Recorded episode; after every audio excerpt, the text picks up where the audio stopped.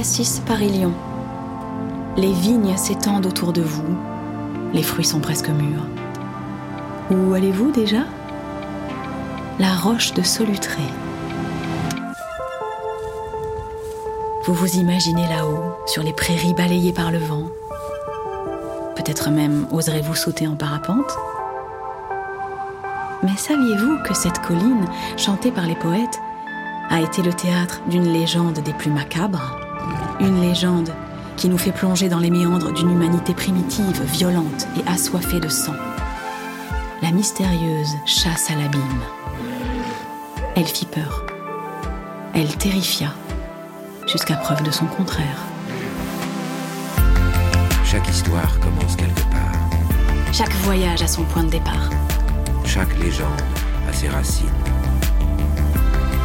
Vous écoutez Panorama, une aventure contée par Denis Podalides.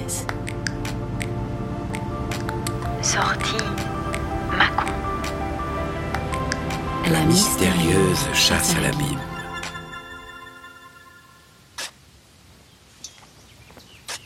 Tout commence en juin 1866, au pied du promontoire, au lieu dit du Croc du Charnier. Un homme à quatre pattes creuse la terre à la truelle. C'est Henri Testo fils d'un baron de l'Empire. Il s'est installé dans la région pour étudier les pierres. On le tient pour un original.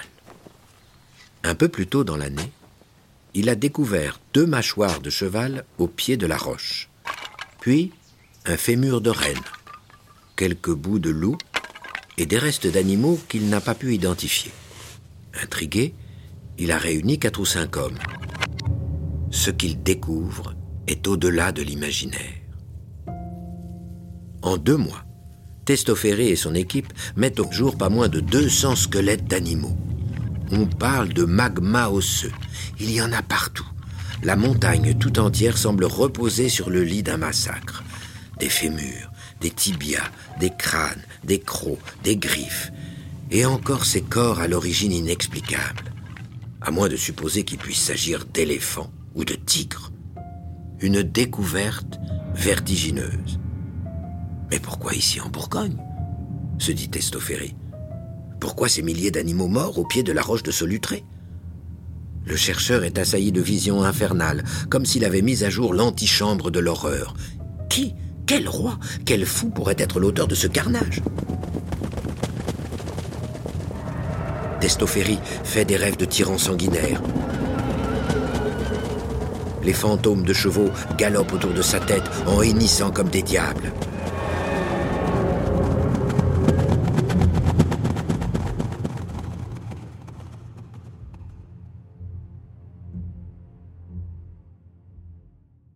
Dépassé par sa découverte, Testoféry se rend à l'Académie des sciences de Mâcon. Il y rencontre Adrien Arcelin, secrétaire perpétuel. Ensemble, ils se rendent au Croc du Charnier. Testo a beau être familier des lieux, il n'en est pas moins effrayé par ce qu'il continue de considérer comme un enfer. Arcelin, plus méthodique, voit la chose d'un autre œil. De quand date l'événement? Se borne-t-il à demander. Cinq ou six cents ans. Peut-être plus, répond Testoféry. Mais comment être sûr? Arcelin regarde les couches de terre, les tas de sable, les milliers d'os. Dans sa vie, il a surtout mis en ordre des fonds d'archives, recomposé des histoires d'archevêchés et classé des séries de blasons. Mais en contemplant cette mer d'ossements, il a le sentiment de faire face à ce qui devra un jour donner sens à sa vie. Quatre ans plus tard, dans les vitrines de l'Académie, les plus belles pièces de la collection s'exposent au regard des spécialistes. Arcelin a inventorié, classé et dessiné chaque petit bout d'os. Il a compté, nommé, dénombré et archivé. Il a surtout acquis la conviction que le massacre ne remontait pas au Moyen Âge, comme le pensait initialement Testoféry, mais à la préhistoire. Ces restes n'en ont pas pour autant perdu leur charge maléfique. Ils suscitent toujours autant de peur et d'effroi. Dans d'autres vitrines, au-dessus des étiquettes, on admire les racloirs en forme de feuilles de laurier, les outils bifaces finement ciselés, les épingles et les pointes de flèches. Maigre outillage de l'homme primitif.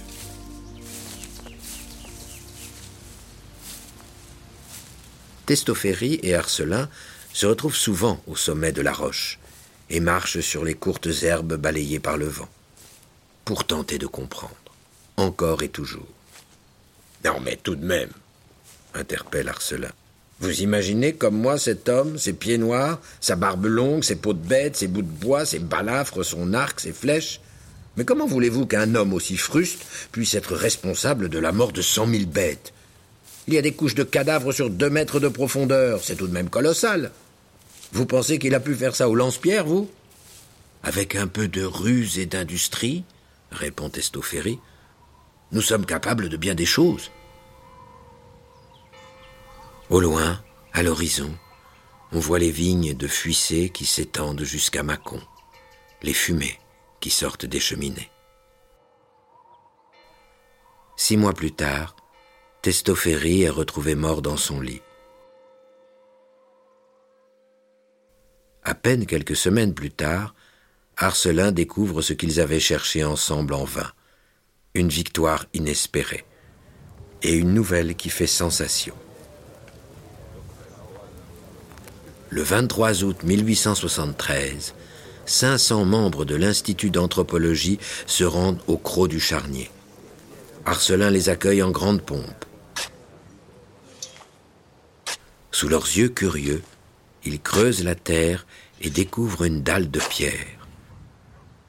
On la soulève, on balaye encore un peu de terre, et la première mâchoire apparaît. Bientôt, un crâne tout entier. Voici l'homme, annonce-t-il solennellement à ses visiteurs en retirant la dernière pelletée qui recouvre le squelette.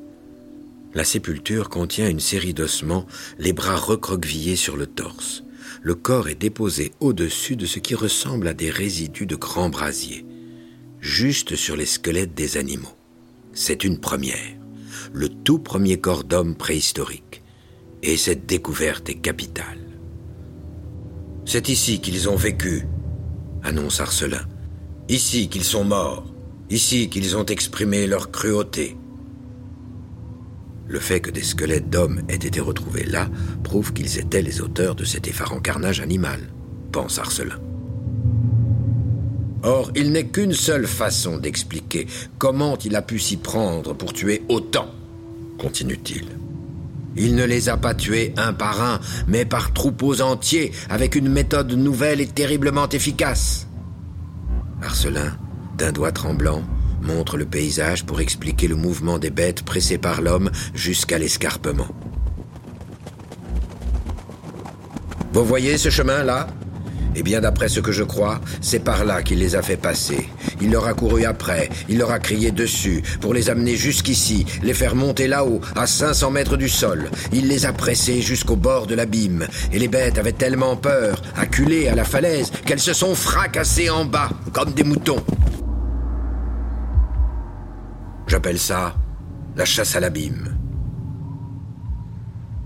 En réalité, je pense qu'il y a trop de bêtes mortes pour que l'homme des cavernes puisse avoir eu l'idée de manger tout ça.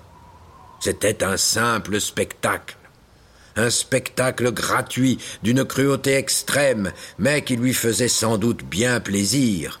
La violence barbare s'agite dans l'espèce depuis l'aube de l'humanité. Une salve d'applaudissements marque la fin du discours d'Arcelin il dédie sa découverte à la mémoire de son ami, le regretté Testoféry, avant d'inviter les anthropologues à une petite collation autour d'un buffet.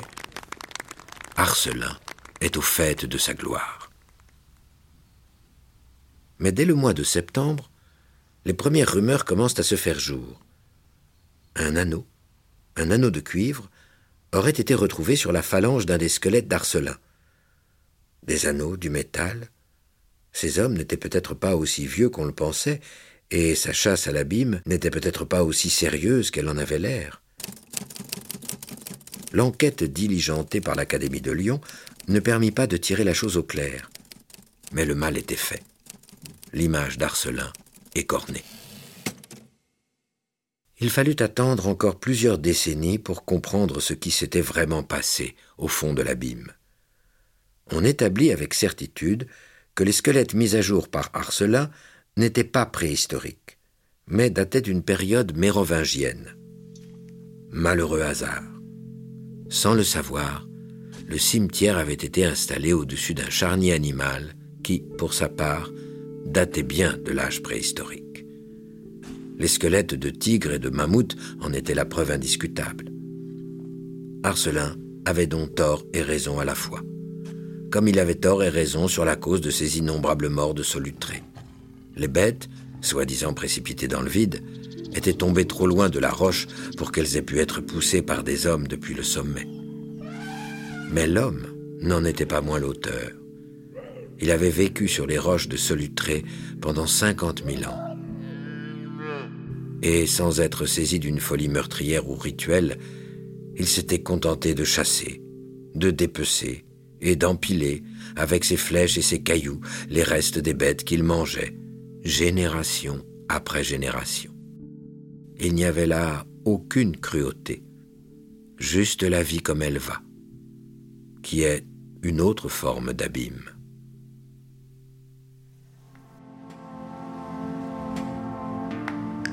Dans les années 1980, un petit musée préhistorique fut inauguré. Il présente encore aujourd'hui les résidus de fouilles de Testophérie et d'Arcelin, des restes de chevaux, de rennes, de tigres des cavernes et de mammouths qui vivaient là au Solutréen. Les visiteurs se suivent devant les vitrines. On admire les traces des premières formes d'art humain, leurs petites sculptures taillées dans du bois de renne. Mais nulle trace des anneaux de bronze qui précipitèrent Adrien Arcelin vers le fond. On a jugé préférable de les remiser dans un autre musée.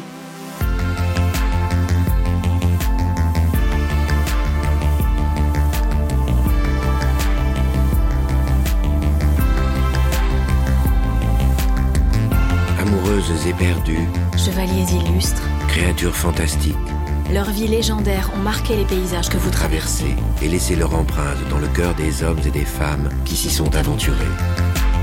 Les autoroutes APRR et AREA vous invitent, le temps d'un voyage, à réveiller le passé et à entrer dans la légende.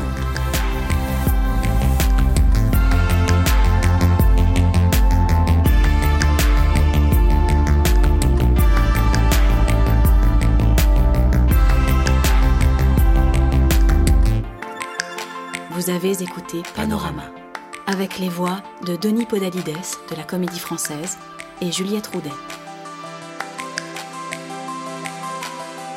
Texte Martin Kénéen.